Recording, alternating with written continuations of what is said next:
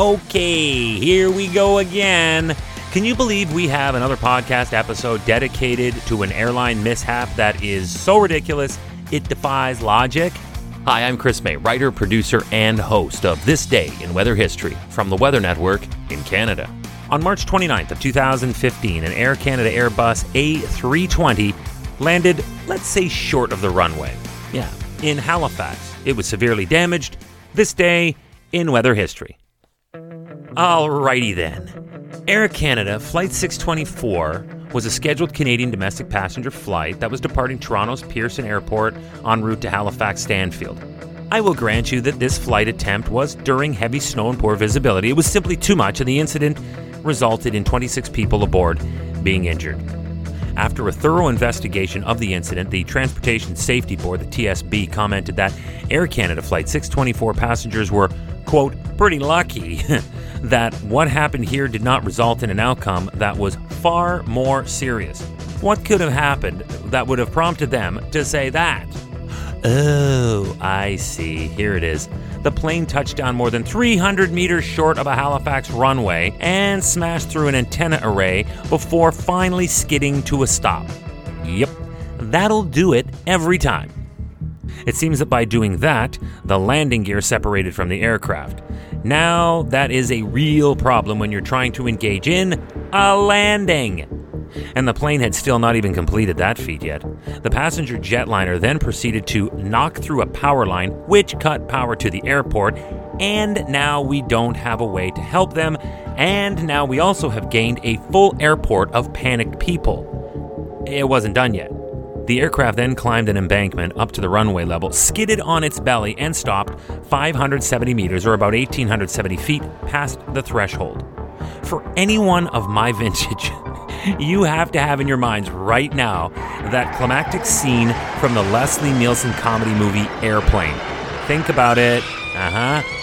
And there it is. Remember that this day in weather history can be enjoyed a number of ways. Right now, you are listening to the full version of today's story on your favorite podcast provider, but there is also the daily podcast video short. They are shot right here in my podcast recording studio, so you get that perspective, and oftentimes they will include visuals from that day's event from when it happened in weather history. So after listening to the full story, go check out the podcast video short on television or online anytime at theweathernetwork.com forward slash weather history. Okay, so the Halifax airport was without electricity for about 90 minutes, and that could not have been a pleasant experience for anyone involved in that. But back to our Airbus. It was said that the aircraft was extensively damaged. Really, do you think? I mean, having lost all landing gear and its port engine will cripple any plane of any construction that is not made, of course, to land without wheels or fly without a tail engine or for that matter, without any engines on one side of the plane, because that happened too. So, at this point in the story, I'll bet you can't wait to hear what happened. The weather at the time of the accident was, as I said at the start, heavy snow and poor visibility. Official weather reports from Stanfield's observation data at the time of the accident was logged as winds blowing near 37 kilometers per hour but gusting closer to 50 and with snow already on the ground with more falling, that would definitely have resulted in blowing and drifting snow. And that is where things went bad. Blowing snow can be tragic for cars on highways, as we see every winter, but for airliners, it's gotta be that much more amplified. The visibility was said to have been only around 800 meters in front of the plane and only 100 meters below. Now, I'm not a pilot, and I have very little understanding of avionics, but that sounds like less than optimal conditions for flight.